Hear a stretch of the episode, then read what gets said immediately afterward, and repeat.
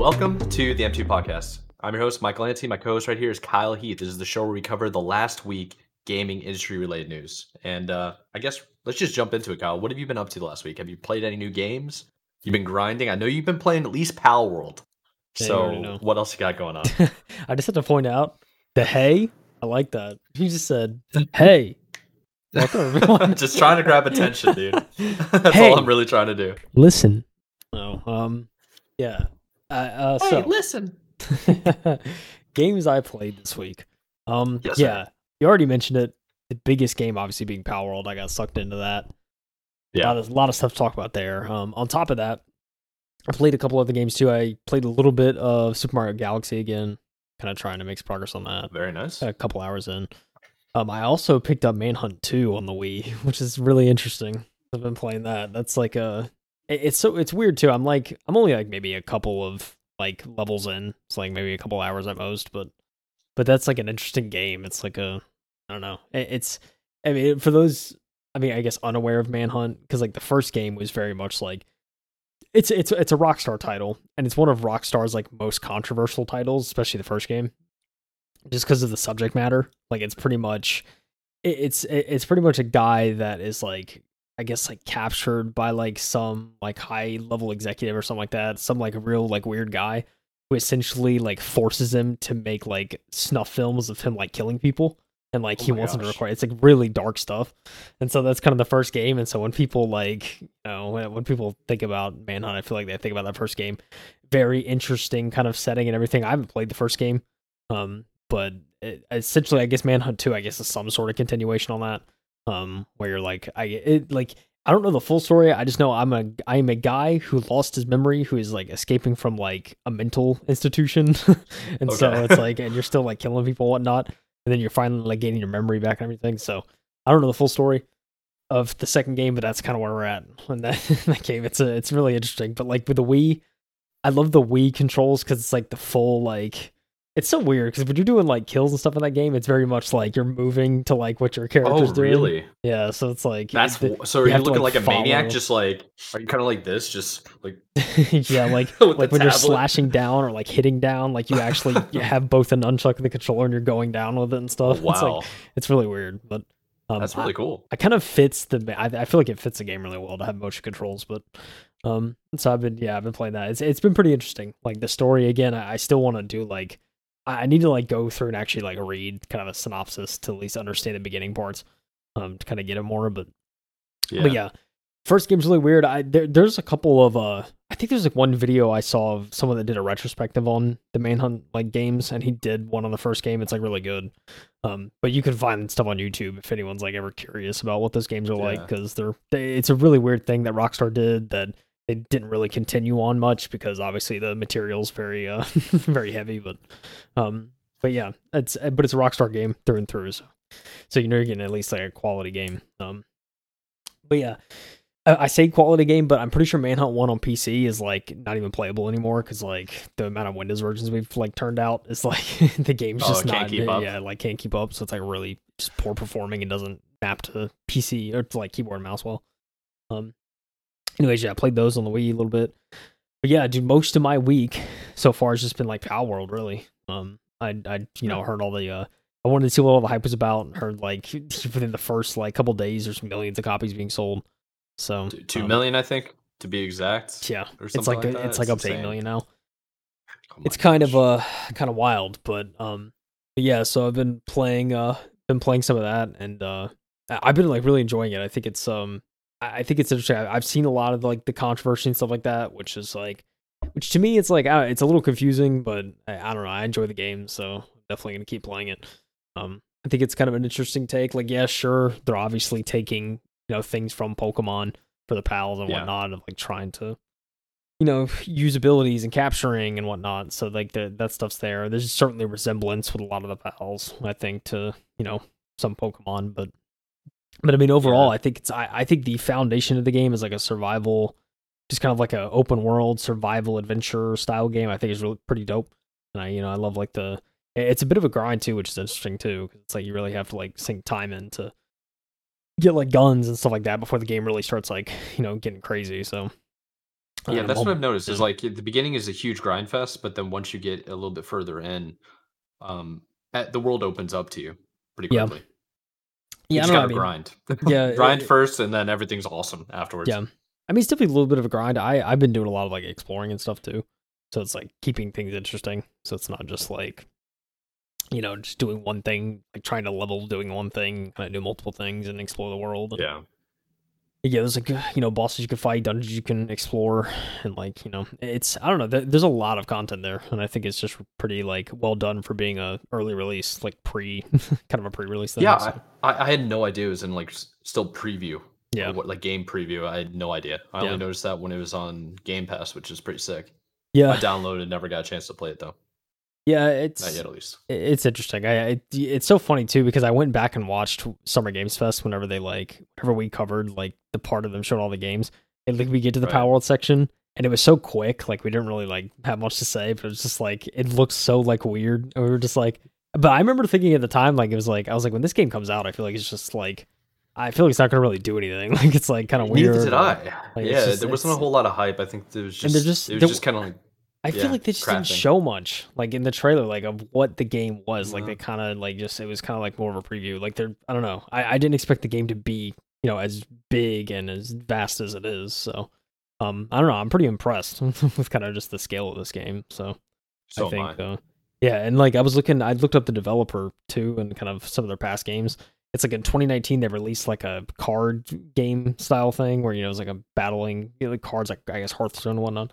Um, they released a game kind of like that, and then like after that they released another game that was like an open world like Japanese survival. The studio is based out of Tokyo, but it's like a Japanese kind of like open world um kind of style game that's pretty similar, except obviously there's no pals or anything.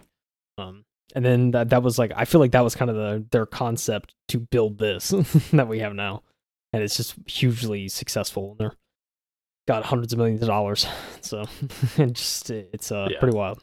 But yeah, but yeah, no, it's a good game, and I'm I'm gonna we'll definitely talk more about it later on in the episode. But um, but yeah, fun yeah, stuff there. I'm excited to cover it. I think it's a it's a it's a good game. There's a, a bunch of hype over it, and I think it's kind of justified. um, hype either. I mean, it could be positive or negative. It just depends on your your opinion on a couple of matters. Specifically, the Nintendo copyright, um, alleged copyright infringement, like you were Yeah. saying with uh, Yeah. the characters. Yeah, yeah, we can get to it later. There, there's people, there's someone that made a Pokemon like reskin mod. Oh, And then, the- like, they their- got Nintendo's coming after, yeah. Like, oh, Nintendo's yeah, coming so after him. quick. It's crazy. Yeah, But yeah, and um, anybody that's actually showed the content too, which is wild. Yeah, it's pretty nuts, man. It's pretty nuts. But Yeah. that's what I played, Mike. What'd you play? Uh, honestly, not a lot, man. Uh, I I didn't have really any variety at all. Pretty much what I've been doing is just grinding the finals, like nonstop okay. solo grinding. And admittedly, I've been wanting to play other games that I have on my list, and I've had times to do that. Like Palworld came out, and it was I saw all the hype, and I'm like, I kind of want to get on this. And then I wanted to play with people, and then nobody's really available to play. So I was like, oh crap, I don't know um, what I want to do. so I was like, screw it, I'm just gonna keep playing the finals. So I honestly don't have much variety going on right now. Um, outside of finals, it's been like I haven't even really watched sports. I did watch a bunch of different TV shows.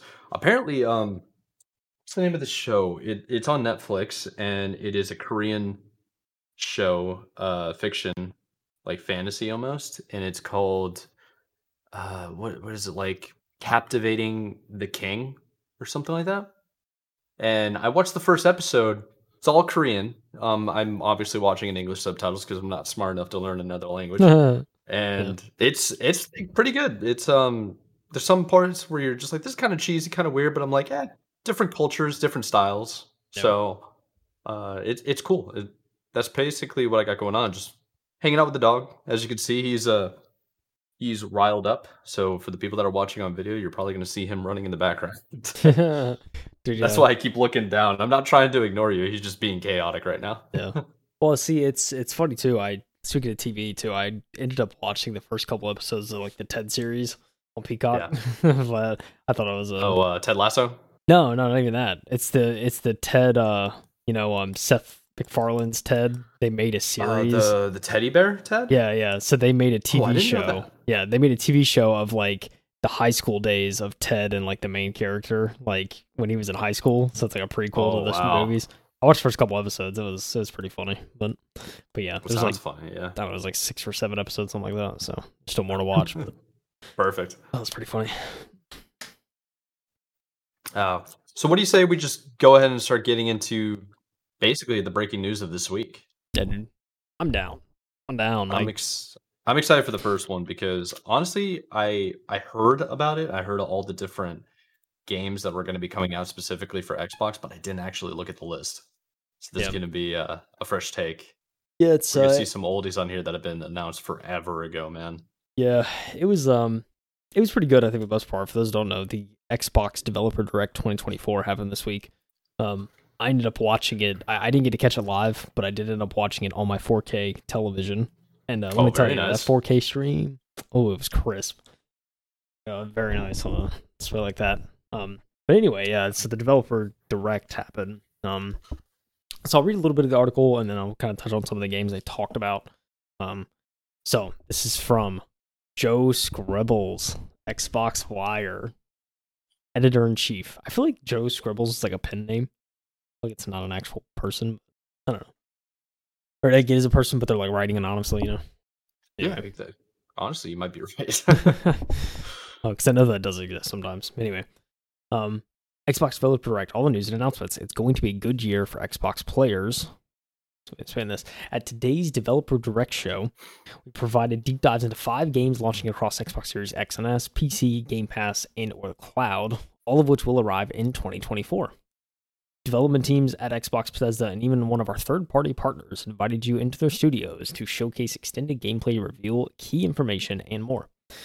During the show, we visited the studios behind Indiana Jones and the Great Circle, Avowed, Senua's, Sa- Senua's Saga Hellblade 2, and Ara History Untold to find out more about each one. Members of each development team gave us a look into their creation with new information and offered a tantalizing glimpse at what's to come this year. All four of these games will arrive day and date, day one to Game Pass, ladies and gentlemen, and will contribute to what's going to be another huge year for members, delivering incredible games throughout 2024. Plus, in a special surprise, we heard from the team at Square Enix to learn more about Visions of Mana, the first new mainline entry in the Mana series in over 15 years, and its debut on the Xbox platforms. With participations from developers of three continents, it is a truly global show. So yeah, they uh, we'll kind of go in order of how they revealed stuff. They talked about Avowed. For those that don't remember, Avowed is um the good old Obsidian game that they're working Yep. on, the next Obsidian RPG. Um, it looked uh pretty uh, pretty crazy. I don't know, um, I don't know about uh. Skip through this, probably just a recap. Yeah. Anyways, this gonna show some visuals, but essentially, um, yeah. So the game director came and talked. Uh, you know, they they were on the show. They talked about kind of avowed what they're working on, um, some of the different um some of the different combat systems and whatnot. It was uh it was overall I, really enjoyed this. I think it was interesting as someone who's not huge into like you know those kind of like older style RPGs. I think it still looked pretty interesting. The the one thing that stuck out to me that I remembered was they talked about the ability and it, it caught me off guard at first because it was like they were like going through all the like, combat abilities and stuff, but they essentially, if I remember correctly, I think it was dual wielding like wands, and there was like Yeah. someone like shooting like crazy, and like it was like these weird kind of like combat mechanics I'd never really seen in an RPG like that. Um, so they're definitely trying some out of the box stuff. I feel like, um, which kind of got me excited. Um, yeah, it's uh, it was I, I think all around it looked uh looked very interesting and um, I think it's got me interested. I mean, the fact that it's on Game Pass too, like I think it's something I'm actually gonna check out whenever it comes out. Um, so very much, uh, very much excited for that. I, as far as I know, there was no real kind of release date. It was just fall of this year. Um, so um, it was cool to see stuff like that. But yeah, day and day Game Pass. Gotta check it out, Mike. I feel like I don't know.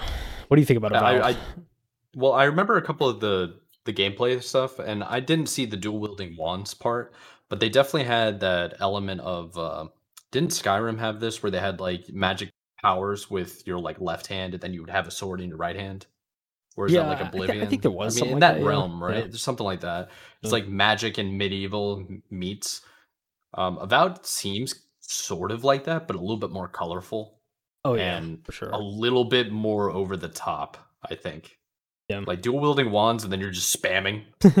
it's like that's Yeah. so crazy. it's crazy. It kind of makes you wonder. It's like in in like spell casting, I guess uh fantasies like art or TV shows and movies. Why don't they ever really show two wands at once? it is kind of weird. Is that right? kind of Like, weird? Yeah, have two hands. Like, why not?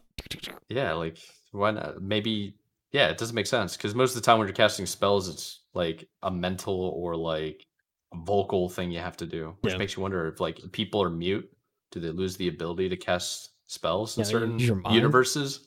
Yeah. Yeah, I mean, it's kind of brain ca- uh, what's it called? Uh, Brain dump. yeah, brain dumping here. But I think I think there's a lot of potential for this. Yeah. Um, whether or not it releases, I mean, fall 2024. We're so early in the year, you know. You never really, I don't know. Maybe I'm so jaded after the last couple of years of delays. I Yeah. just don't expect anything to really announce when or like come out when it's supposed to, unless there's a concrete date. Yeah, it's true. It's very true. I But it's think, good to uh, know. Day one Game Pass. That's awesome. Yeah, yeah, it really is. So, but yeah, I mean, uh, like Obsidian, I think they like I played Outer Worlds and I I really enjoyed that game. It's like it was kind of Obsidian. It was an Obsidian RPG, and we didn't know kind of how it would be, but it was you know very much down that vein of you know using a lot of like kind of like Fallout's formula, but I think in their own kind of you know their own way, obviously. Yeah. Um, so yeah, I mean, I think the RPG elements will be interesting, and like I said, the world is just so colorful, which I love, like just vibrant color. Um, I think it's something that's you know something I always enjoy seeing. So it's good to see that. But yeah, dude, I I gotta see more of this combat. I, I, want to see more gameplay. You know, see what's going on with that. Cool I'm stuff. sure we're going to start getting more and more as we get closer to the date. They're going to start teasing a little bit more as uh, marketing ramps up. Gonna see that uh Summer Games Fest uh, trailer. You know. Yes, sir. saying. Well, we move on. Uh Senua's Senua's Saga Hellblade 2. This is the uh something that has been, you know, talked about for It's years at this hyped. point. It's Yeah. like we're building up to this. Well, it's been like a long time. Uh, yeah, I always felt like, oh, release date will probably come either at like a game, you know, either at like the Game Awards or like Summer Games Fest or somewhere. These big, ma- one of these major like you know events to be announced.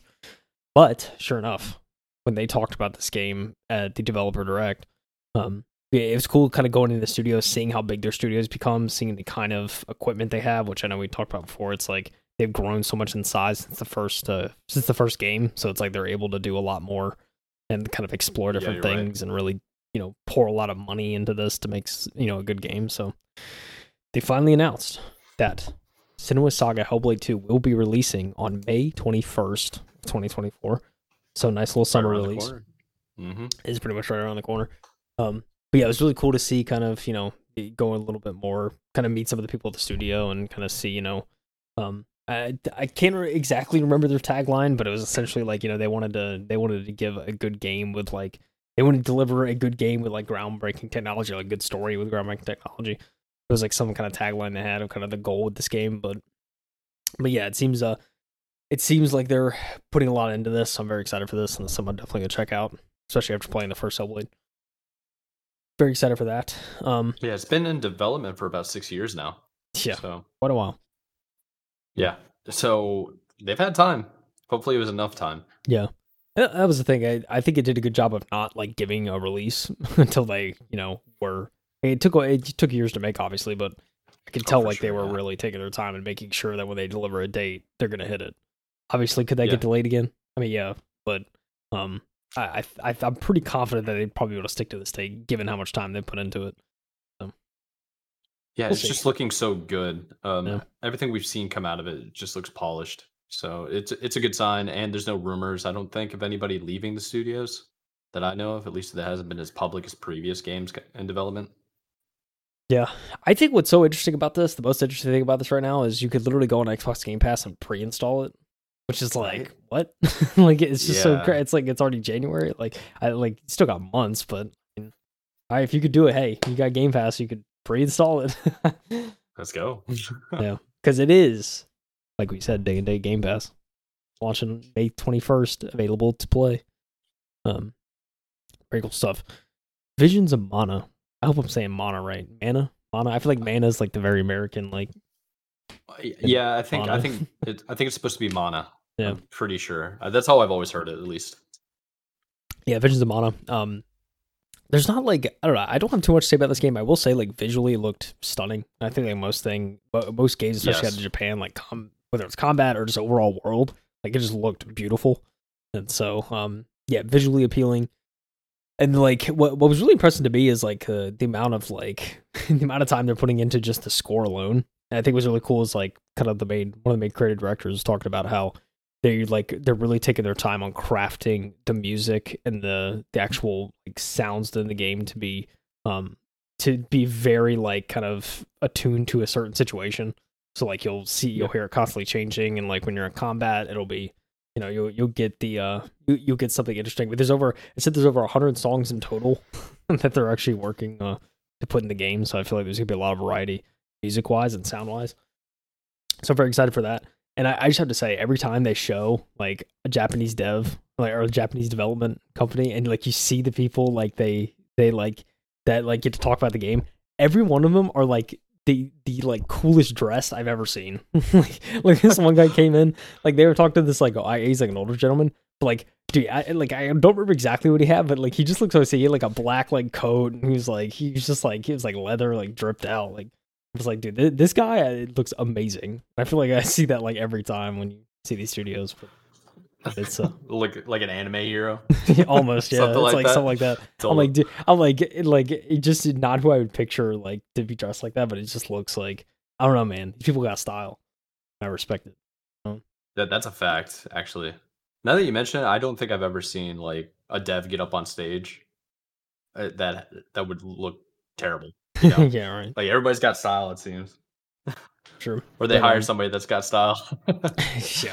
Anyways, regardless though, I, I think gameplay wise it looks pretty interesting. It's slated for summer 2024, so we'll see it um, a little bit later. I mean, it's a Game Pass game, so you know, maybe worth checking out. Um, if you already got it, it's no extra cost, right? So, um, and yeah, it apparently it's the first mainline entry um in over 15 years. I'm not super keen to Visions of Mana, I'll be honest. So it's news to wild. me, but hey, yeah, looks great. That, um, very cool stuff. Okay, Mike, do you like Civ? yeah, kind of. Do you, I, do you I- like this? I, I tell you, that games? I, I like I like watching people play it more than I actually like playing it. If that makes sense. Okay. Like I like I will literally put on like the TV. I'll throw on YouTube and I'll watch somebody do like city skylines or any type of like city building exercise, like civilization builder, and just kind of like do chores around the house while that's running. So it's like I don't need to pay attention to it a hundred percent, but I can pay attention to it enough to like just. It's kind of nice seeing the progress of going from like hmm. one or like a small group of people to like oh my gosh we have a million people on this planet like that kind of kind of nuts Damn. Let's see. Well, Ara History Untold might be a game you could check out some like nice streams on. Throw up in the background you clean something. You know what I'm saying? Listen, sounds like it key leads at Oxide Games. I'll read a little bit of this. The key leads at Oxide Games uh, debuted an all new look at gameplay and shared an overview of key features coming to Ara History Untold during today's developer direct. Viewers learn more about Ara's crafting system, unique approach to simultaneous turns, and more. To learn more about the innovative new historical grand strategy game, uh, with our in-depth interview with the uh, design director Michelle Minard. And we had more to share about the coming months leading up to Ara's launch in the fall on PC and PC Game Pass. That- That's something that's worth noting. Like it's coming to Game Pass. It's exclusive to PC and PC Game Pass. So it's kind of like, but with a game this size, it's very hard to consoleize a game that's you know, Yeah. especially like this old kind of like Civ games. Like that's why back in the day, like Civilization Revolution was like the console version of Civilization. you know what I mean? that's true yeah Kind of hard to like consoleize that. well i think nowadays more and more people can use a mouse and keyboard on a console so you could kind of run these style of games to me it's always been an input requirement Yeah, yeah, that's probably it's true. just Yeah. way easier to use mouse and keyboard on these types of games Yeah. although they're making it like more and more compatible Yeah, it's true. It was yeah, it looked uh looked pretty crazy. It's um I think I really enjoyed um kind of the studio. Like eh, I'm like talking about this. I, I almost wish I just pulled up the video anyway. But like the the studios are very um the, the, this studio especially um the one working on our Oxide games. I, I think it's very much like kind of a smaller studio. and uh, it, I just loved like the vibe of like the video, kind of what they're showing, and like kind of you know everyone's like it seems like a pretty tight knit team, and um, it, it was just really cool to see. There was like they had like you know little like they had one of the people speaking was riding like a little like bike or something down the hallway, and it was kind of just like you tell they just have fun. Um, but yeah, it was also interesting too because it's like the one of the main people that was talking, like he's kind of you know they have like a whole camera production there, obviously from like you know Xbox, and they're like doing the interview, and it's like someone comes in the background, like grabs a drink out of the fridge or something like that, and then walks away, and like it stops the interview, but like he's like he's like, hey, you want to like talk to them or something like that. It was like really funny because like he's Oh, like as he walks out, the guy who's doing the interview, he's like he's like we started in his basement. That's like it was kind of just funny. He's like, and it's just like he's like the founder of the studio, and he's like it's just crazy to think that like they have their own place now and like they're sustained, they're like sustainable and stuff like that. And it's like it all started from like some dude's basement. You know, it's just wild to think That's about. cool. Like Just yeah, get like small a, business kind of stuff. yeah, you got like a little backstory in like five seconds, which is which I think like kind of made me like be more invested in kind of what they were talking about. Yeah, like I don't know. It's a, it's a very it seems like a very interesting studio. They got some very interesting people working there, and it seems like they're like making something they're passionate about. They even have like they they do like these they do like preview like play tests and stuff like that that they'll send out to get like real feedback as they develop. So they're making like systems and they've already like improved on a lot of like their core systems they're trying to develop because they've just had that time Wow. to kind of you know work with like real people. So it seems like they're kind of doing it right. So I, I'm very interested to see kind of how this game turns out. Um, but just like visually too, I mean, it looks like kind of your, you know, your standard like history strategy, like I guess RTS style game. I don't know. Um, but yeah, it's it's always interesting to see that, and so this seems like you know another take on that. So I'm excited to see like kind of more about it. But no, it seems pretty interesting. I don't know if I actually play it again. I think like you, I'll probably just end up like trying to check out gameplay on it. But looks pretty interesting. Yeah, that's that's pretty much how I roll. With like most games now, I feel like I'm consuming them uh, in video format, just watching other people play it. I I don't even watch Twitch as much anymore, but Yeah, it is same. very fascinating, and uh, I think it's just a good thing to see. Like these large games are being run by like smaller studios, and maybe that's a good thing because you can have more and more of a vision. Right. Yeah. yeah. I mean, it seems like they all have, you know, a direct vision of kind of where, where they want to go with it. So Yeah, I think they like focus. Yeah, sometimes smaller teams get things done better than like an overloaded big team. exactly. That's actually an interesting segue leading into the last game they showed, at Developer Direct, um, Indiana Jones and the Great Circle. Ladies and gentlemen, we've been waiting a long time to finally hear about the uh, latest uh, Indiana Jones game. I say latest, but this is like the first I feel like real, like kind of. Uh, if you're not counting like N64 and not necessarily like SNES and all those games, this is like the first like real like take at a 3D Indiana Jones game. I feel like. Um, True. Yeah. and yeah, I mean, I will say like, you know, cutscenes and everything. It looks, uh, I I think, I think overall it looks pretty interesting. Um, it's definitely a game I want to check out. I mean, it'll be day and date on Game Pass. Um, I think, uh, I think you just said that it's launching in 2024. There's no like specific kind of window or anything like that, as far as I can see. Um, it's kind of just seeing that. Uh, they they did debut a lot of like gameplay and kind of the initial trailer, so it's cool to see that. Um, Machine Games is kind of the main company behind it. Like you remember the Wolfenstein kind of games like that. Um, kind of that studio is sort of taking the lead on it. Todd Howard is executive producer on it. You already know he's he's in there cooking up. You know what I'm saying? Um, so it's very interesting to see. But but yeah, like I get to see the studio and all the people working around this game. It was it was pretty interesting and kind of what they're what's all kind of into it.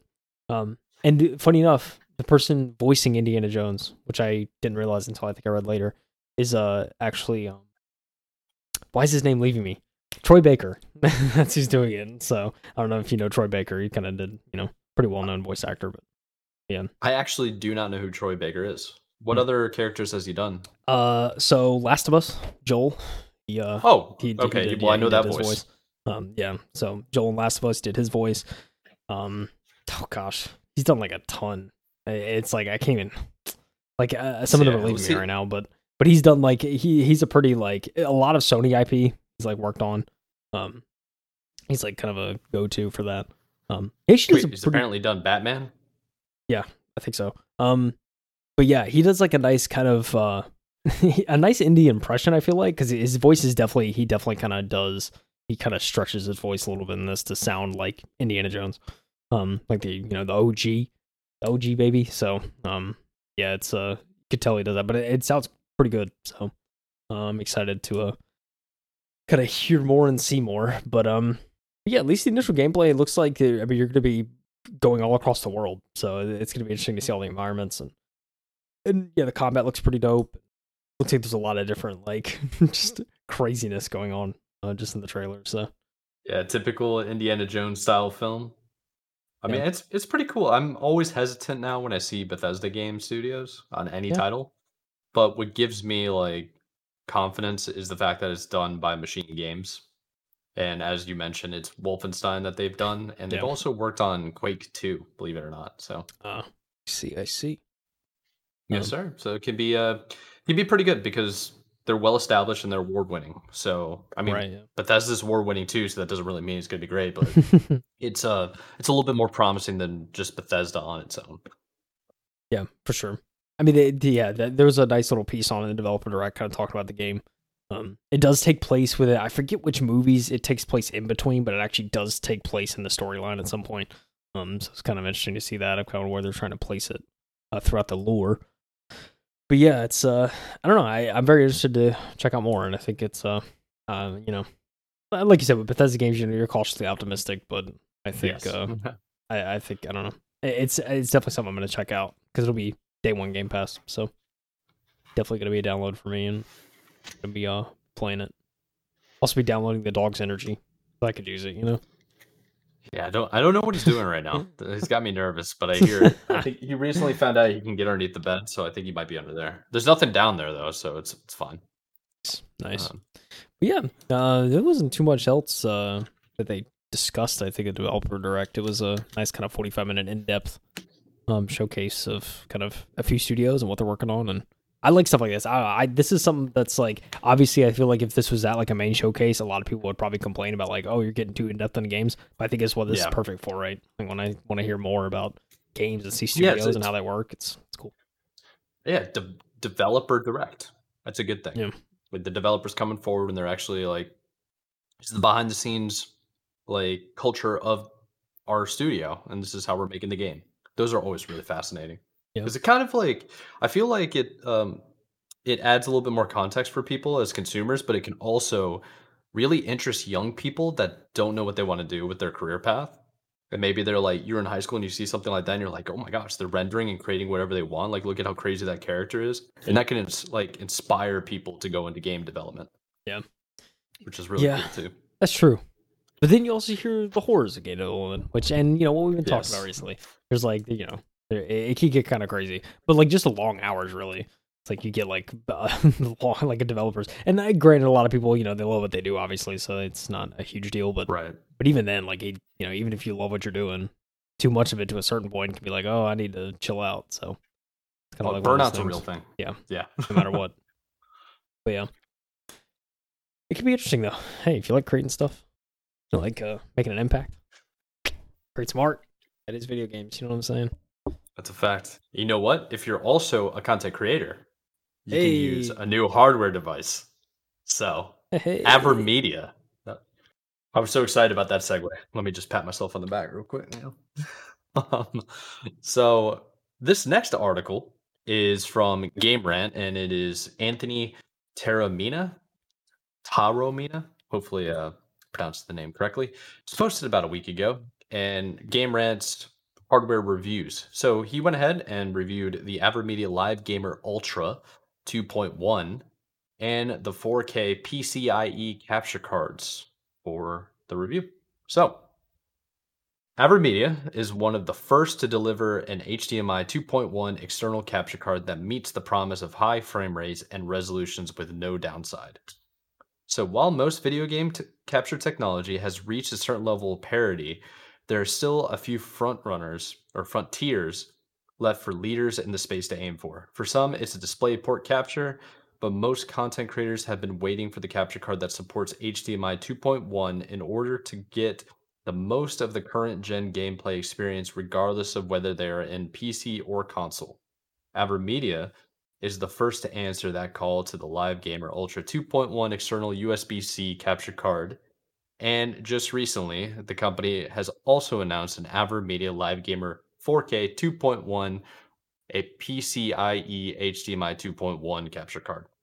So I just hit people with a lot of nomenclature. Let me dumb it down for you.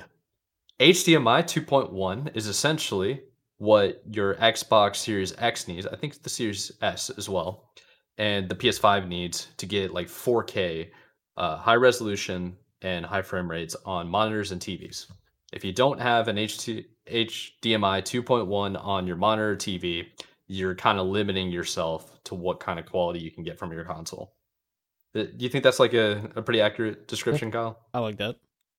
So, between the two capture cards, you have one that connects through USB, which is the external capture card. That's the Live Gamer Ultra 2.1 external USB C capture card.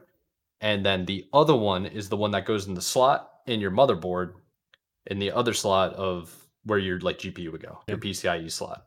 And that will use a 4K pass through 2.1 capture card. I actually have a 4K capture card. Um, it's not a HDMI 2.1. It is the AverMedia Live Gamer 4K. It's like I, I forgot the exact. Maybe it's model number 513. Uh, I got it like four years ago now, and it's similar to the Elgato one. It has better performance in a lot of different categories.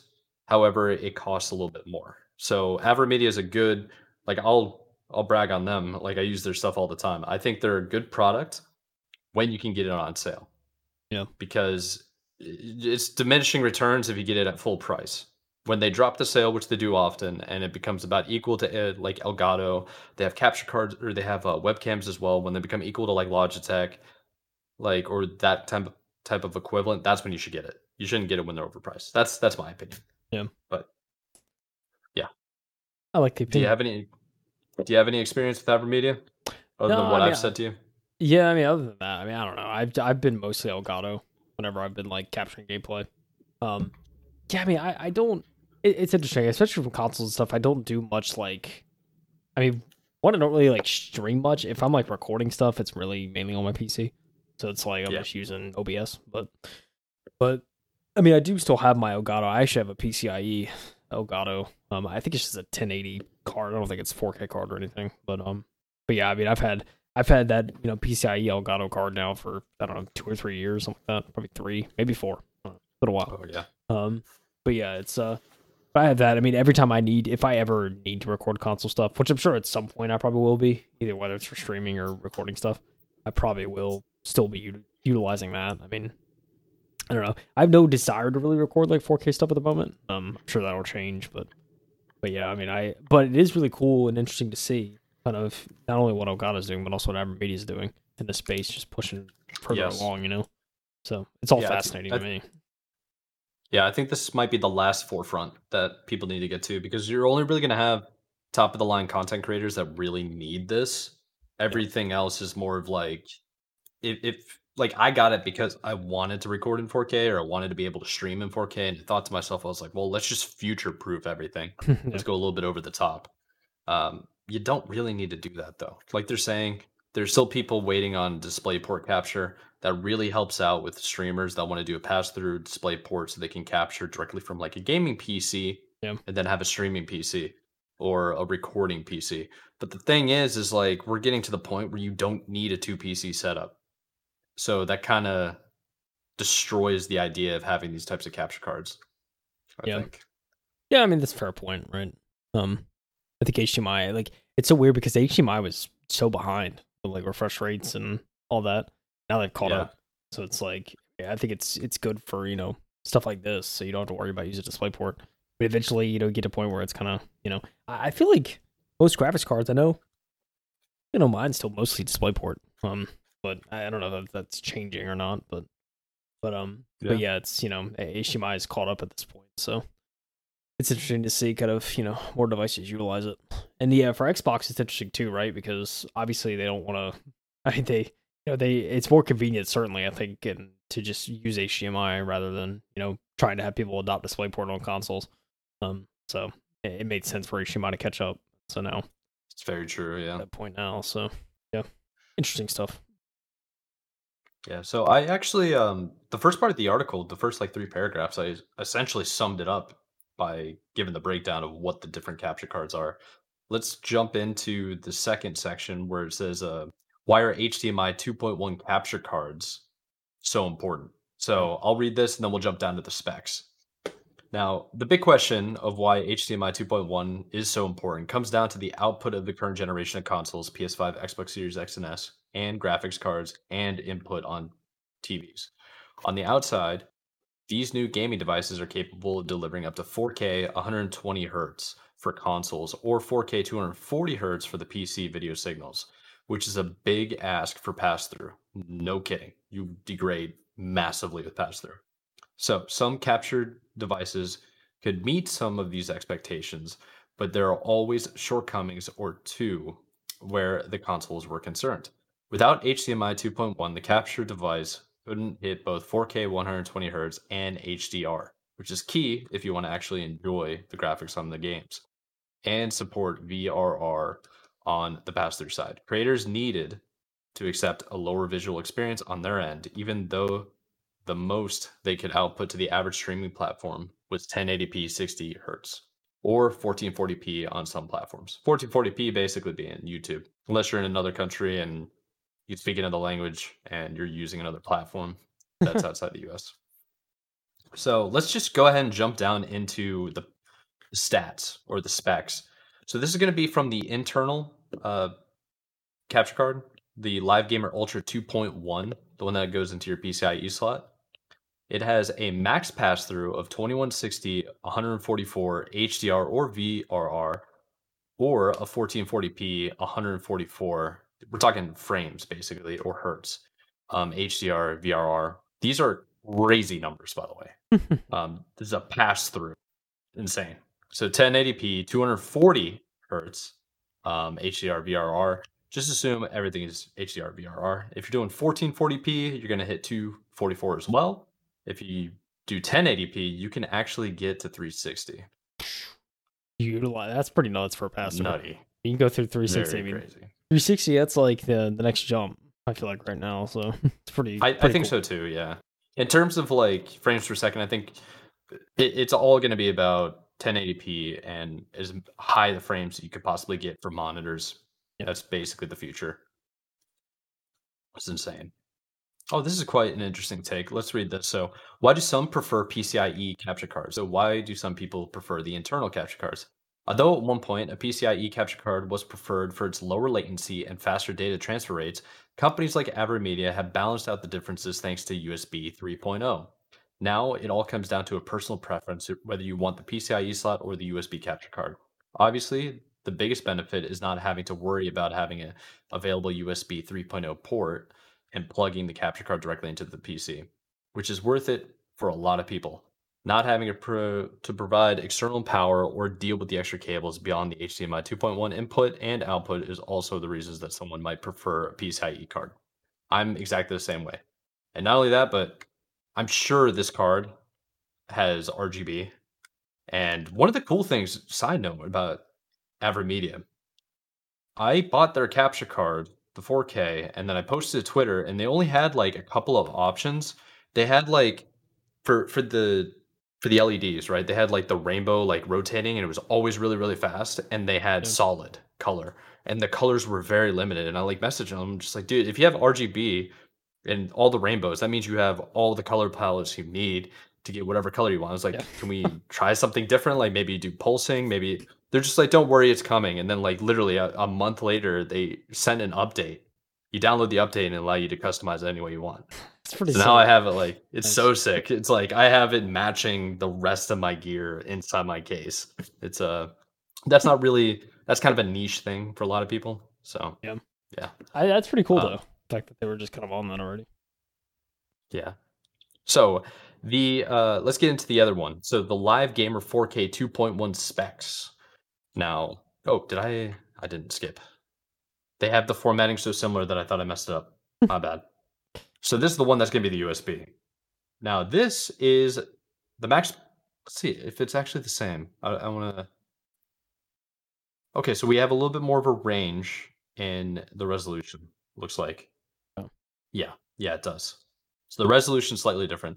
So the max pass through is 2160 with 144 hertz, or the other resolution is 3 3440 by 1440p at 120 hertz, or 1440p standard 240 hertz, or standard 1080p by 360. So the, pretty much pretty similar.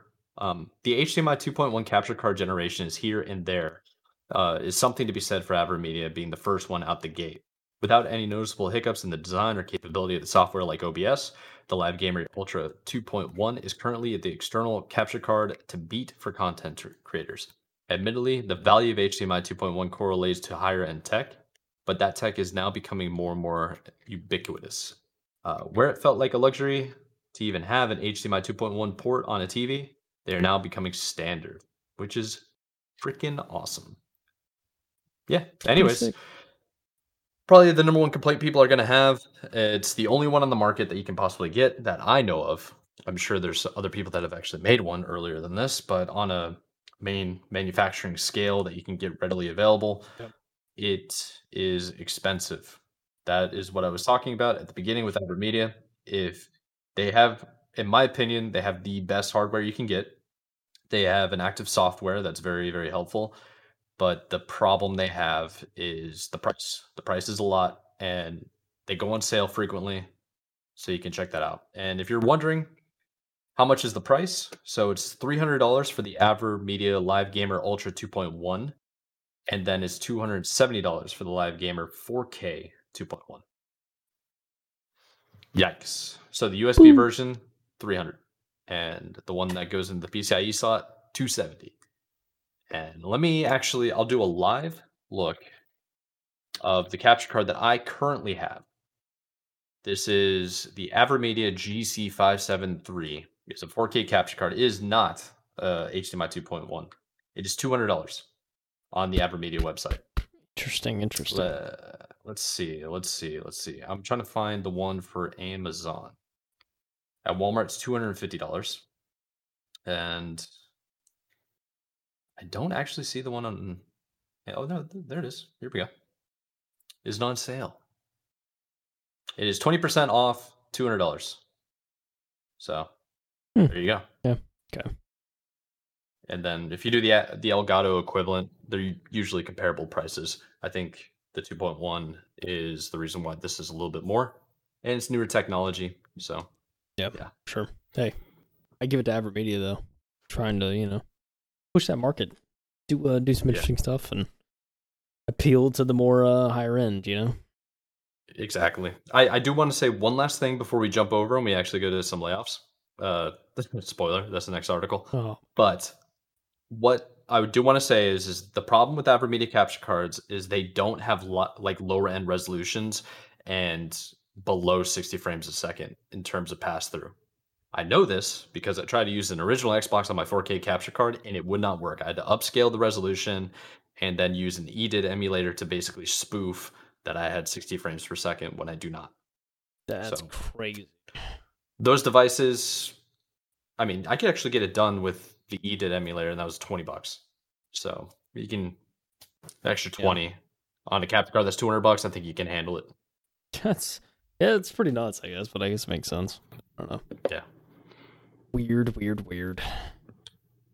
I think we talk about Anyways. Uh, talk about what's going on in the industry that we talk about every week. Yeah, unfortunately, this is gonna be the trend, and I'm yeah, sad about it. More. Listen, this is a pretty sizable article. Sure, I will cut it down a little bit. However, we got to discuss. The Wired actually did this. Wired.com. Uh, you know, I always every time I think of Wired, I think of the Wired autocomplete interviews. It's like their hit series on YouTube. You know, you see it all over the place. Yeah, same here. Yeah, it's pretty crazy. But uh, they wrote an article saying mass layoffs are causing big problems in the video games industry. More than one third of video games developers are impacted by layoffs in 2023, according to a new survey. The AI automation looming, the industry is facing a, an out an outflow of talent. Written by uh, Megan. Do I even attempt that last name? I actually don't even see the. oh, it's wow. Okay, that's a weird. Well, first of all, that's a weird last name. Uh, interesting. It's very interesting. Frakmanish. Frukmanish. Frukmanish. I like you know. It's not bad. I Megan Frukmanish. Say that. All right. Hi, Megan. Listen. Gotta read your article. as games like Baldur's Gate 3, Alan Wake 2, Legend of Zelda Tears of the Kingdom, Spider Man 2, and so many more mark 2023 as a year of instant hits and commercial success, developers were suffering. Layoffs rolled across the industry worldwide, knocking out a reported 60 or 650. 600? Gee, what am I about to say? 6,500. 6,500. Gee, 6,500 jobs from studios like Amazon Games, Ubisoft, Epic Games, and Niantic. Roughly one third of developers were affected either directly or indirectly by job losses in 2023, according to new data released today by organizers of the Game Developers Conference. And by today, this was actually this came out on the 18th. We posted the episode on the 19th that we recorded on the 17th, so it's like we just missed this article, but I feel it was good to cover this week. Um, yeah, because GDC was recently, and they always do. Um, they always do kind of polls to developers that come to the event. You know, yeah, it's like state of the industry almost. Yeah, kind of. Yeah, pretty much. Um, so each year they run these polls uh, of to attendees to talk about issues facing the industry, from layoffs to generative AI to diversity efforts. For the current survey, they polled 3,000 developers from game studios large and small. The replies paint a concerning picture about long-term career sustainability within the game industry, a field that perhaps grew too quickly during the COVID-19 pandemic and is in the midst of rapid consolidation, as well as be. Why am I blanking out on this word? Bargaining? How you say it? Bar- bargaining? Bargaining? Burgeoning? Burgeoning? Hold Burgeoning? I... Hold on. Burgeoning. Yeah, it's burgeoning. Burgeoning. My gosh. Like, yeah. Bugging out on this word. Um, unionization efforts. Talk about unionizing. You know what I'm saying? Anyway. According to the survey conducted in October 2023, 35% of developers were either laid off or had colleagues laid off at their companies. Of these layoffs, it was quality assurance workers who seemed to have been most impacted. 22% of QA workers said they'd been laid off in the last year. Only 7% of developers overall reported losing their job. Perhaps unsurprisingly, it's quality assurance workers who have been leading to union leading the union charge at companies like Activision Blizzard. Developers also expressed uh, apprehension that their companies could lay off that they could have layoffs within the next year, with 56% of respondents declaring some level of worry about future cuts. Quote, the layoffs are concerning because they don't seem to be following the typical a cyclical trend. I like these words. cyclical trend of layoffs um, around a project um, around a project ships. Said one responded, "Not that that was great either, but it's hard to predict these days when and where layoffs might happen." Many developers have believed the reason behind the industry's mass layoffs is pandemic related. Studios uh, ballooned in headcount and are now facing harsh realities as people spend their money elsewhere. I see it as a uh, correction now that revenue is back to more normal levels post pandemic, said one respondent. Another deemed it as a quote reality of doing business and charging uh, and changing markets. Job insecurity can lead to big problems for developers that just that are just finding new work. Developers uh, on work visas face the threat of deportation and losing their lives they've built abroad. For others, it keeps them from seeking out jobs uh, with healthier environments. Um, quote: I feel forced to stay in a toxic environment that's never good. You know what I'm saying? That's unfortunate. Yeah, that's tragic. Um, yeah, crazy. For smaller studios looking to survive, the industry's rush towards consolidation may offer some solace. According to a developer at quote a small company just trying to make ends meet, there is an allure in making oneself desirable for acquisition. It alleviates some of the pressures caused by financial burdens. Developers are still split on the impact of consolidation at large. However, 43% believe it will negatively affect the game industry. In 2023, yeah, Embracer Group became the poster child for the struggles of acquisitions. After gobbling up studios such as Gearbox Software and Crystal Dynamics, the company cut hundreds of jobs last year to staunch the financial bleeding. To staunch the financial bleeding, it's closed other studios like Saints Row developer Volition entirely. Once a huge publicly, publicly traded company buys up large swaths of an industry, said one developer about Embracer's fumbles. It will inevitably end up creating uh, redundancies and placing innovation or exploratory studios in a position where they've never been seen to been seen as profitable enough for shareholders. For shareholders, the game industry, as it exists today, is a difficult one to stay in long term. According to GDC survey, 56% of developers have been involved in games for 10 years or less. Of uh, those with longer tenures, 87% are men, 92% of those are white inst- instability within the games industry continues to fuel support for unionization. You, the GDC found that 57% of developers are in support, a number that's up from 53% last year. It used to be extremely anti union, as it felt it would adversely impact any industry reliant on flexibility and innovation to continue to thrive and grow, one developer said.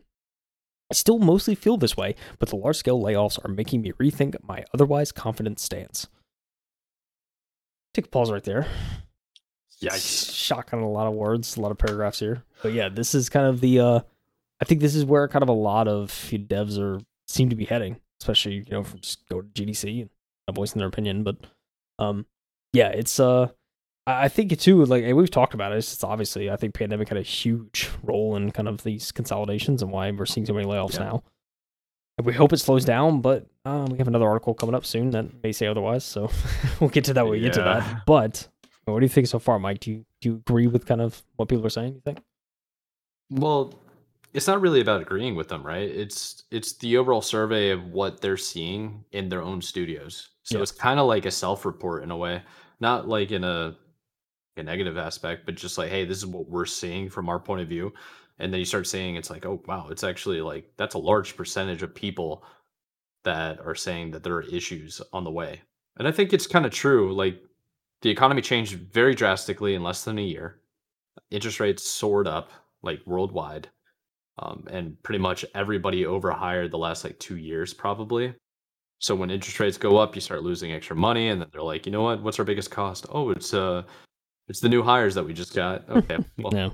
we might need to make some sacrifices to people that are either new or maybe their salary is higher than they would like it to be. They feel like they can fulfill that role with a cheaper um, employer, employee. Yeah. I don't know. What's your take? Yeah. Yeah, I mean, I think it's a fair assumption. I, it's um, yeah, I think it's certainly you know calls for concern. I know the article too talks about you know the increasing use of AI and how you know that's yeah, certainly brought some doubt in, and yeah, and I and I would agree. I mean, especially in something like this, you hear developers utilizing AI, and it's kind of just like it's you know I, I think it's you know it'd be nice to have some regulation in place, um, something like that, and it seems like even like you know I think it was uh, well we we were discussing like SAG-AFTRA it was saying like, "Oh, we agreed to this, this, and this," and then a bunch of developers like, "Uh, no, we didn't." so yeah, like so, voice actors, yeah, SAG-AFTRA yeah. basically saying that it's okay that AI starts taking over. Like, I, I don't even really know why they would agree to that in the first place unless they got paid off. Yeah, because it's so it's so against their own interest to agree to it. Yeah, for real. So I mean, yeah, we see stuff with that too. Like you see, I don't know. It'll be interesting to see how kind of AI is treated, but but um, but yeah, I mean, it's I don't know. I think it's kind of confirming of some of our you know beliefs and assumptions about why we think all these layoffs are happening. Kind of getting more of an insight as to what's going on. Um. So yeah, and it's you know, it's just it's become more and more of an unfortunate reality. So um, and you know that uh more or less Mike leads into the uh to our next article because kind of discuss that a little bit further. Oh yeah, you want to? Jeez, I, it's so sad. I don't like covering these types of stories. You know, it's just like, yeah, same. But it, it's a matter of the fact that it's happening, and it's not. I think it's happening more extremely these layoffs in the tech industry than it is in any other industry right now.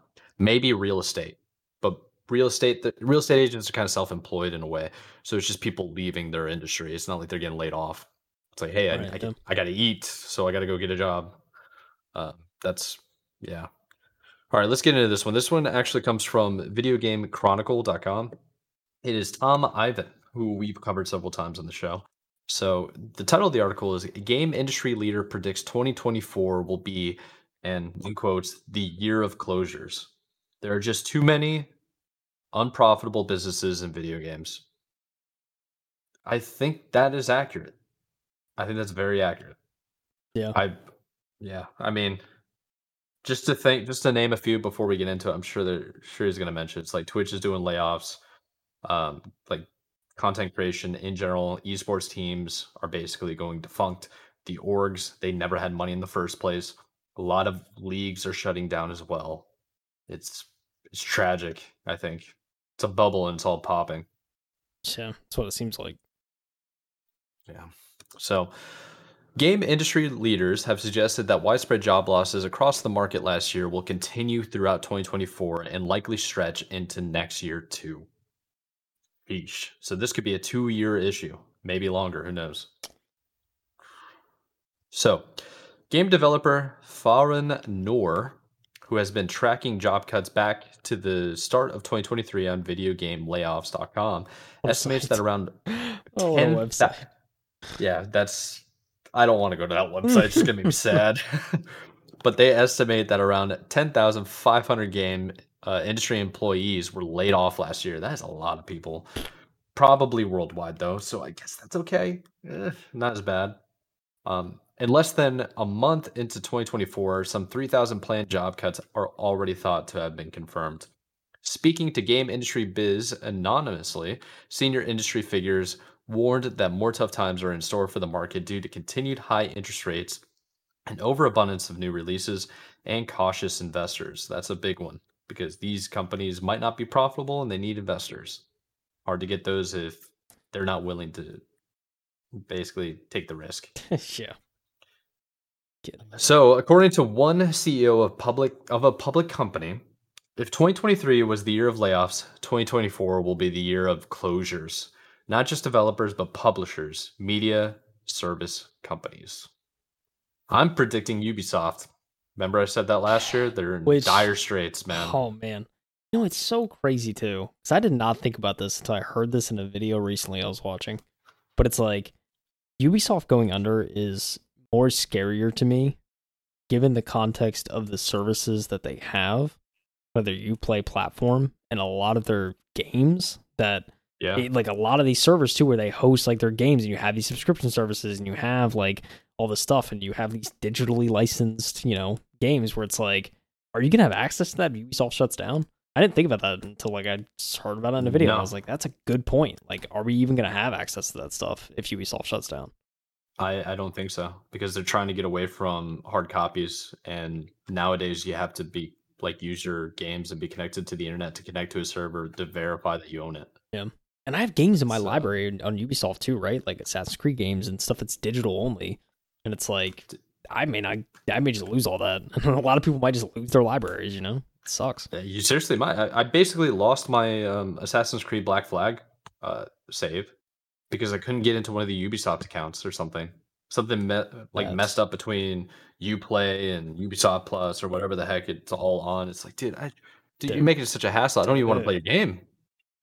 It's just ridiculous to me, man. I don't know. It's a, hey, I don't know. It's, uh, it's I don't know. It's kind of a side note, but that was that was kind of scary when I thought about it. It's like might lose our library. Yeah, I, I think I think it's justified. Oh, jeez. All right. So where am I at? All right. There are just too many unprofitable businesses in video games, the CEO of the public company said.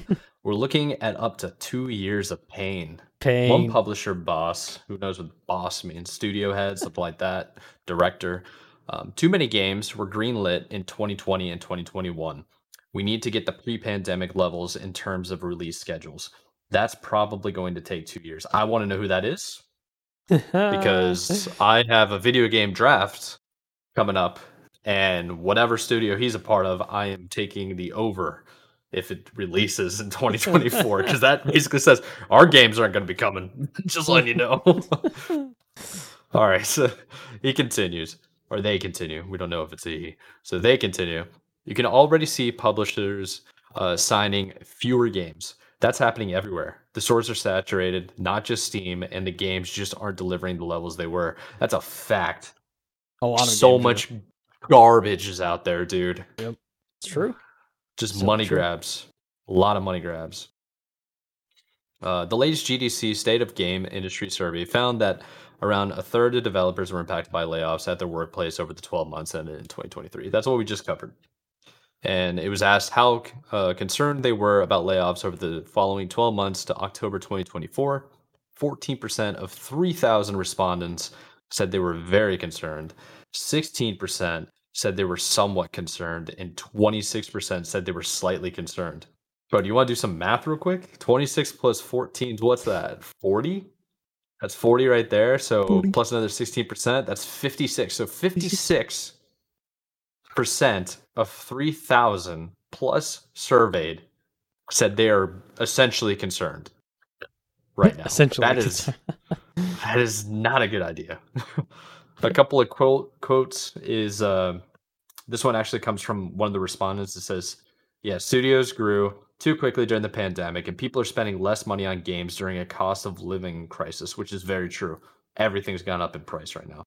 Shit. Sorry, I'm at the bottom of the article. um, for the viewers there, one respondent said, "And the bubble is sadly bursting. I hope it creates a new startups that revolutionize how we develop games and sets a precedent for larger studios to follow." That is what's been happening, I think, for the better part of ten years. I hope so, man. I, I, think so. I think I think the small if you want to see if you want a new experience, you need to go find a small studio. Maybe it's a AAA studio, but it's small. They're taking chances. They're relatively new, or it's just honestly like an indie dev that's building stuff out of their basement or a garage, like it's freaking Apple in the s- 80s or 70s or whenever Yeah. they made Apple. Um, They said with Ara, that's the thing. They started in a basement, now they're a studio, and here we are making a history game, popping off. Ori and the Blind Forest rocket league like come on dude. There are really good games that come out of small studios and that needs to stay as is. And these aaa studios they don't take risk anymore man.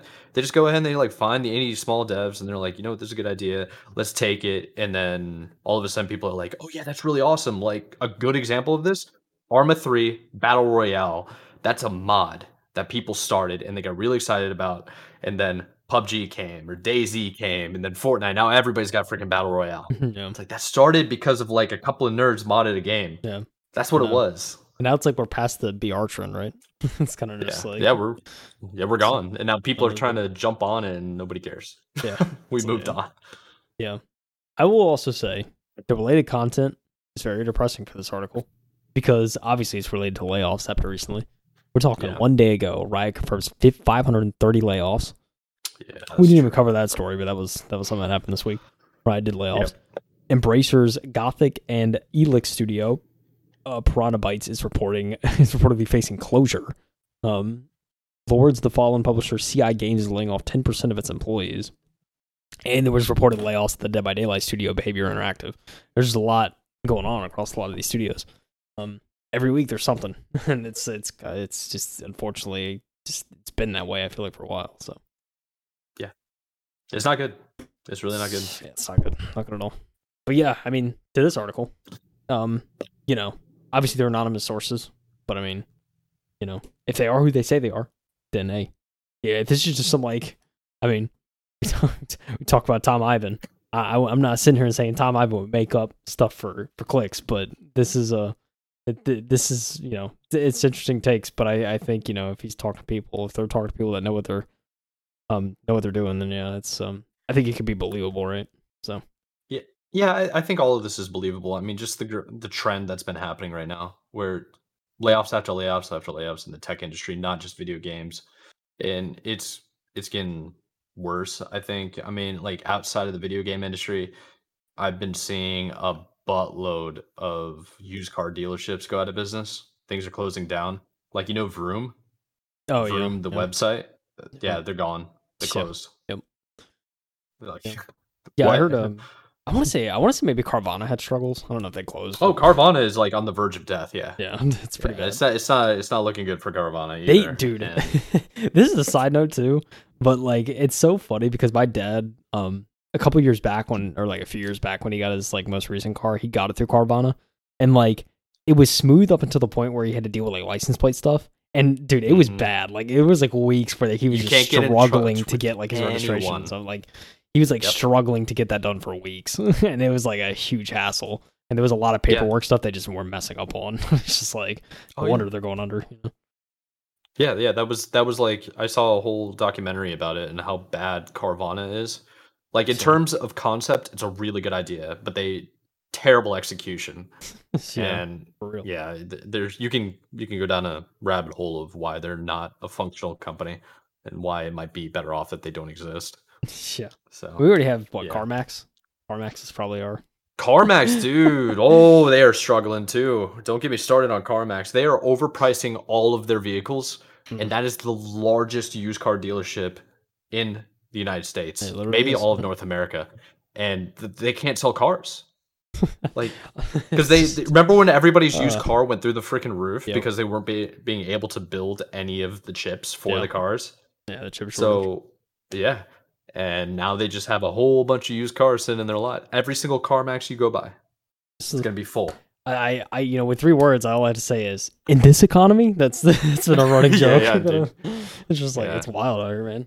It's crazy. Yeah, I got I got a couple opinions about the economy. Um, if you're investing and you have invested, it is great. But Listen, we're uh we're just excited to hear we're gonna launch E2. It's gonna be a nice little uh, side project where it's all economics, and I know nothing about it, so it's all and pretty you much just listen to me, yeah, just me up here ranting. The student loan debt, the credit card debt. That's what it'll be all the charts. It's just it's just an hour of just charts flooding the screen. Oh, it, it'll be me from wh- wh- like Always Sunny. What's the name of the guy? Where he's like, Yeah, he's like, look at the which- always like the conspiracy theorists. he's yeah, conspiracy. They're It's all- faking it. It's all good. That's what it's gonna be. It's just like it's all credit card debt. They're faking it. They're They got faking it. seven hundred dollar monthly payments, dude. It's crazy. That's how And it's they act like be, they man. own it. That's- oh, They act so- like they own it, yeah. And then they show up with their fake Rolex and they look down on me, man. oh my god. Anyways. That's so funny. E2 podcast coming Uh, soon. E2 podcast. Like and subscribe. like and subscribe. All right. Uh, make the Twitter stream. um, but look, this is the thing. We we talk about layoffs and everything. However, I I think I I think we are fortunate enough to live in a time where we still get games that release and just explode. And uh, Yes. one of those and the most recent example of this is Palworld, which we discussed. You know, I've been playing a lot of it. Um, it's kind of you know I almost spent too much time on this. I just want to kind of go through a little bit of the timeline, give a little kind of stats and whatnot. I think uh like uh, there's a lot of like controversy surrounding this game. I like I won't get too much into that. I mean, obviously with its relationship to Pokemon and kind of how that's all going, there's been a lot of divisive opinions across the internet. Um, you have dogs just tuckered out, just like chilling. He could be a pal. I don't know what his name would be, but chilling, dude. Anyway, Yeah. um, but yeah, so Palworld, it's you know what, what we were all talking about. I, heard some people saying like, "Oh, this is a total shock, surprise release. We didn't know about it." But it's like, oh, they Oh, they talked what? about it. We Summer- definitely knew Yeah, like, about it. yeah, Yeah. they talked about it at Summer Games Fest. It was you know, they had a trailer. It wasn't amazing, which you know I, I didn't, didn't think it was gonna do that well, just because I didn't know much about the game.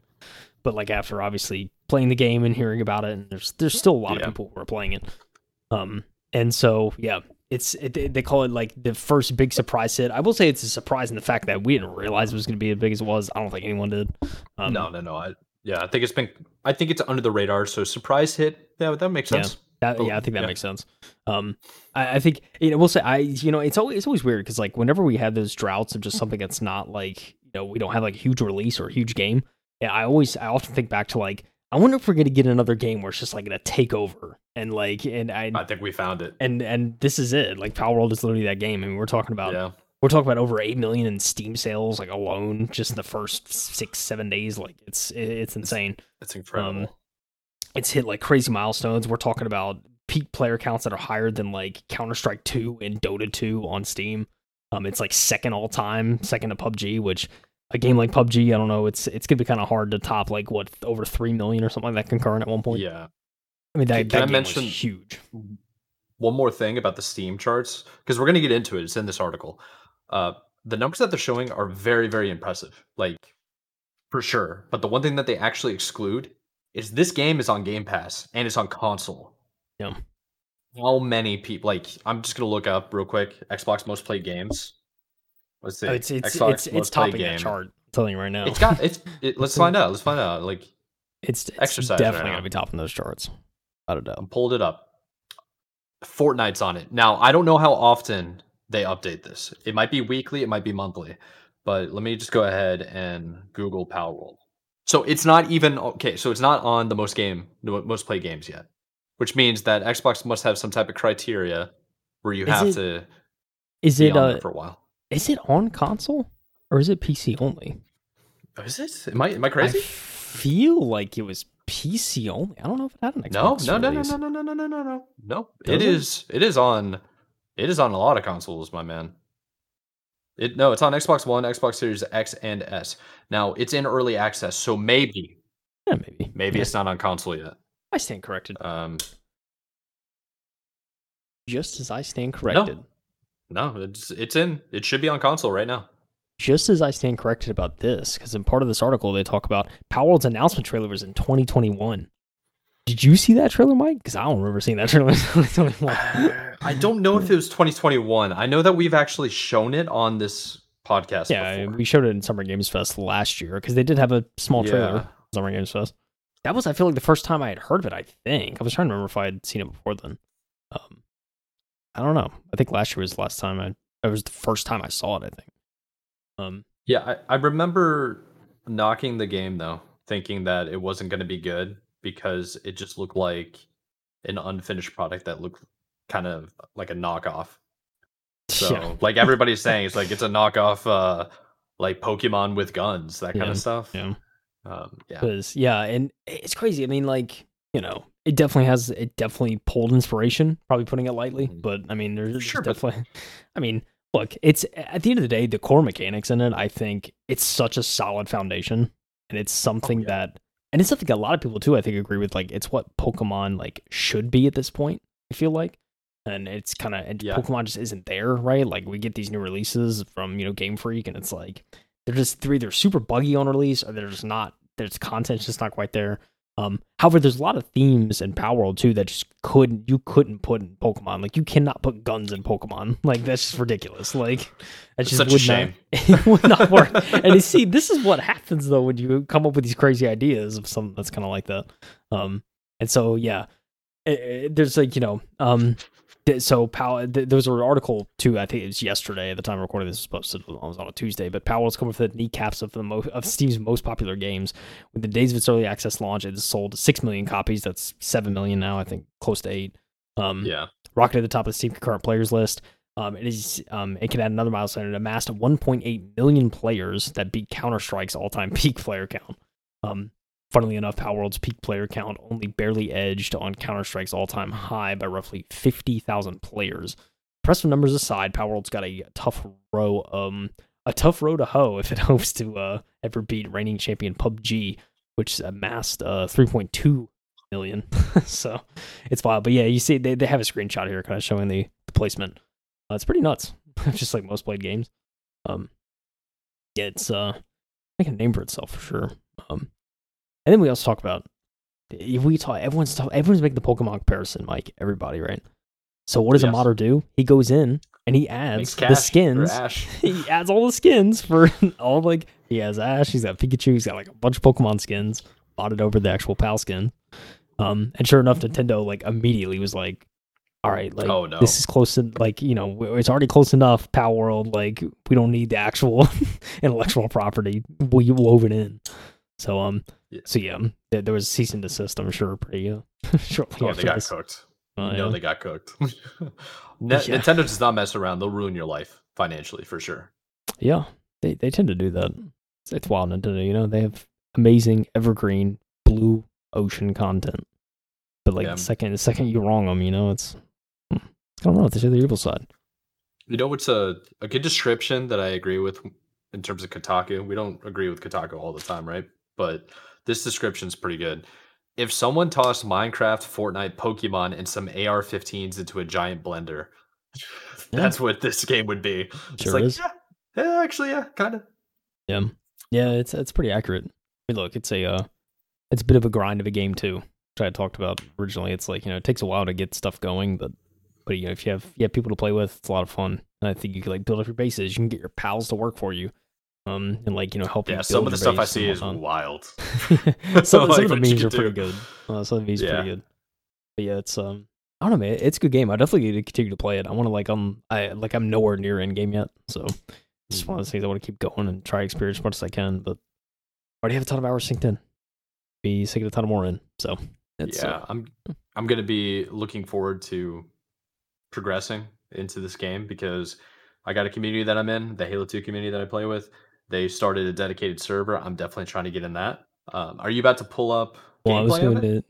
Well, no, I was going to pull up gameplay. There was something I wanted to discuss like towards the end because I know it Oh, was it okay, was a well- comment that we mentioned before. Um, we recorded and it's like wanted to talk about that, a touch on that because I now I have the context. So Okay, well, wh- while you look that up, I'm going to look up one more thing for Palworld before we move on to your topic. Yep.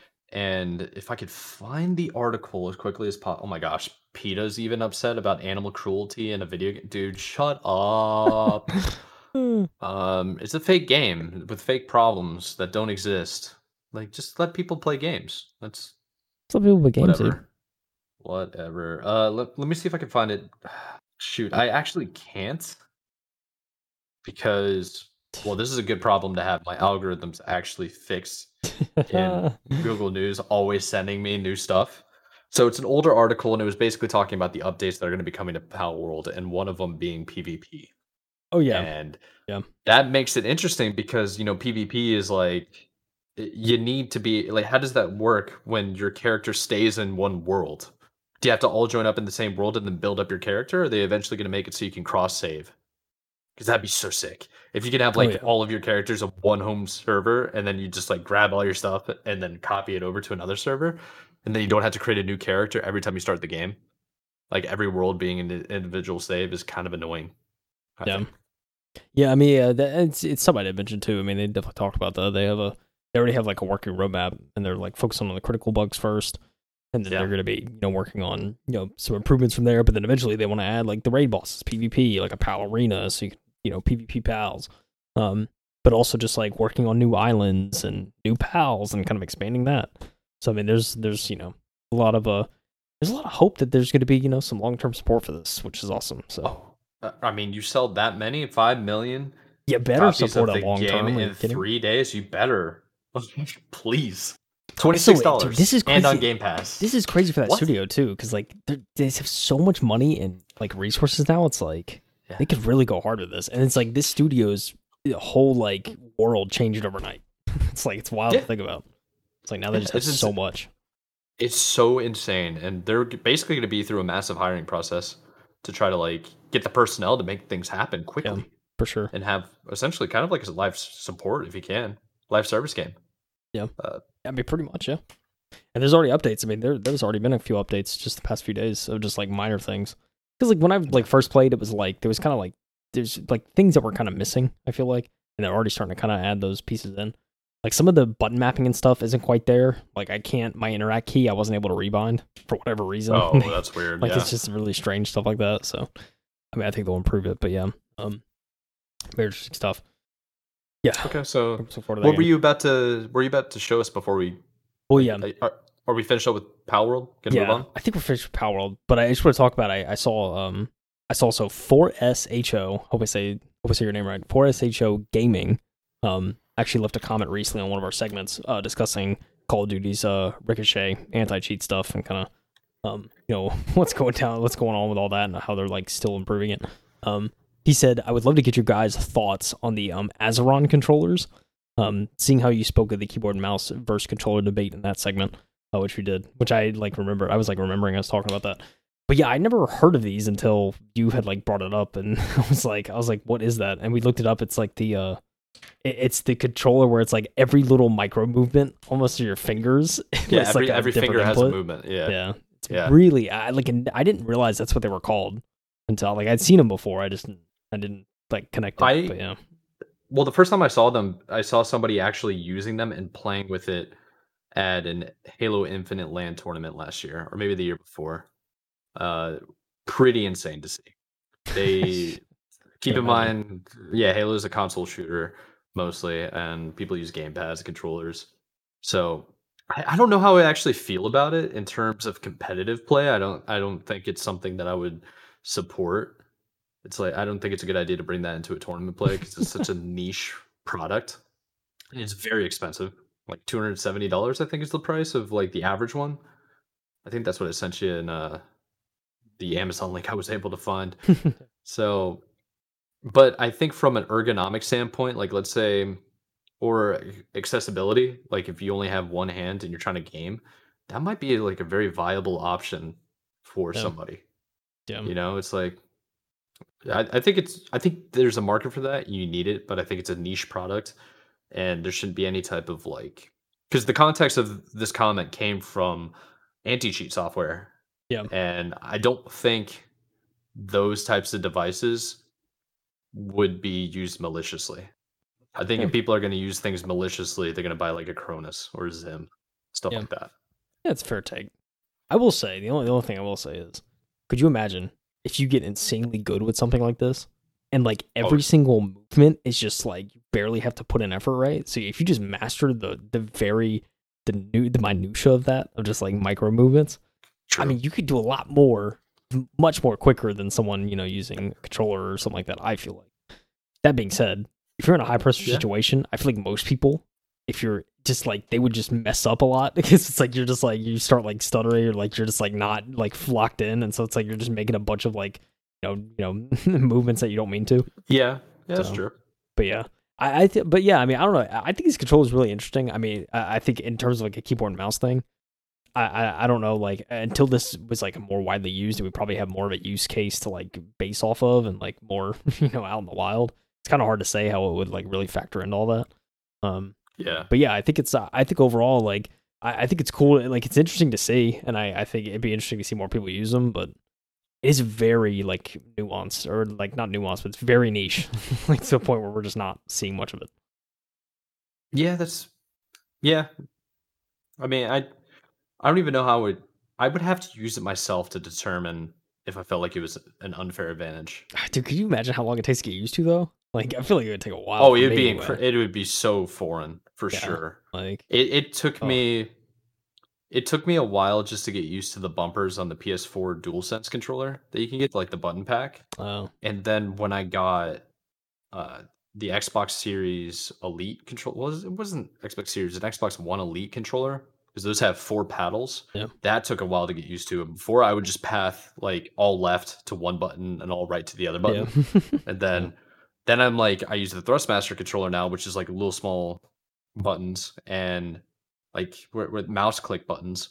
And there's four of those guys, and you can path and set different profiles. And it's like, dude, I at one point I had two different profiles depending on the game, and I would just literally swatch like switch on and off. And this is when I was playing constantly for like shooters, and but yeah, you have to use them constantly to to not get those mistakes that you're talking about, accidentally inputting things at the wrong time and messing you up. So, yeah. uh, yeah, that thing is insane looking. It looks like a spider is on your hand. You know? yeah, it does. It really looks wild. Yeah, it does look pretty crazy. But yeah, thank you for the comment of 4SHO Gaming. Appreciate you. I think it's an interesting yeah. discussion. But uh, but yeah, something I didn't think about. And uh, yeah, I don't know. I'm curious to see if that will get more mainstream. But I feel like if it would, it be probably a while from now. Let's be honest. yeah, I, I think that. I mean, yeah, it's kind of hard to say, right? The, the I think the main thing holding that back right now is price. It's got to be price. One, it's like it's out of the box thinking, which is always cool to see in technology, just in general. But if I can like two hundred seventy dollars and I can get a mouse and keyboard for less than that together, yeah. and it can be halfway decent, like why would I buy that? You know? Yeah, it's what's the advantage? Point. Another solid point. Yeah. It's an interesting discussion. Also that. Yeah. We're all gonna be VR in future anyway. VR gloves doing this. That's that's what's like crazy. Minority Report. Like, I do like, like, dude. It's just it's so crazy to think about. Like, we we are probably we are going. In fact, I don't even think we are. I know we're gonna get to some point where it's like everything is like VR, and we're gonna it's gonna get to a point where where it's gonna be like Black Mirror. We don't know what's real or fake, and it's gonna be dangerous. Here's a hot take, dude. Here's a hot take. Everybody knows it now because it's mainstream. We're in a simulation. This is VR right now. That's what's going on. I'm not even here, dude. That's, that's too in depth for me. I think. Uh, I, I think after an hour and a half of a pod, it's like we're we're we're getting yeah, crazy. My mind's it. exploding. I can't we do it, it, dude. I can't do this philosophical. Yeah. Conjecture, you know. that's fair. Well, that's a good segue for us to let the people go. For the people that are still sticking around and actually listening to us ramble, um, it's always good to respond to some comments when we can. And I think our episode is really just long because we were covering the new games coming out for this year. Just being excited, you yeah, know. That's true. Yeah, yeah. I did add some extra time, didn't yeah, it certainly did. Uh, yeah, I guess without further ado, a uh, couple of things to always remind people and mention. We do have an RSS feed that we have booked and like set up, and I know Kyle, you've been using it, right? Yeah, like it's ton. it's pretty valuable. It it essentially grabs all of the websites that cover gaming industry related news and it's curated. I don't think I've seen anything in a while that's been like way off the book and outside of the gaming sphere. It's been like loosely affiliated at most. Oh, look at Kyle's show right now. it's uh for people that are just listening. it's we have two different links. One is for a web browser. The other one is for your your phone, and it scrolls almost like infinitely. it feels Yeah, like yeah. a minimum 25 posts of recent stuff, and that's where you're seeing the ticker as well uh, during the episode of Yeah. recent gaming news.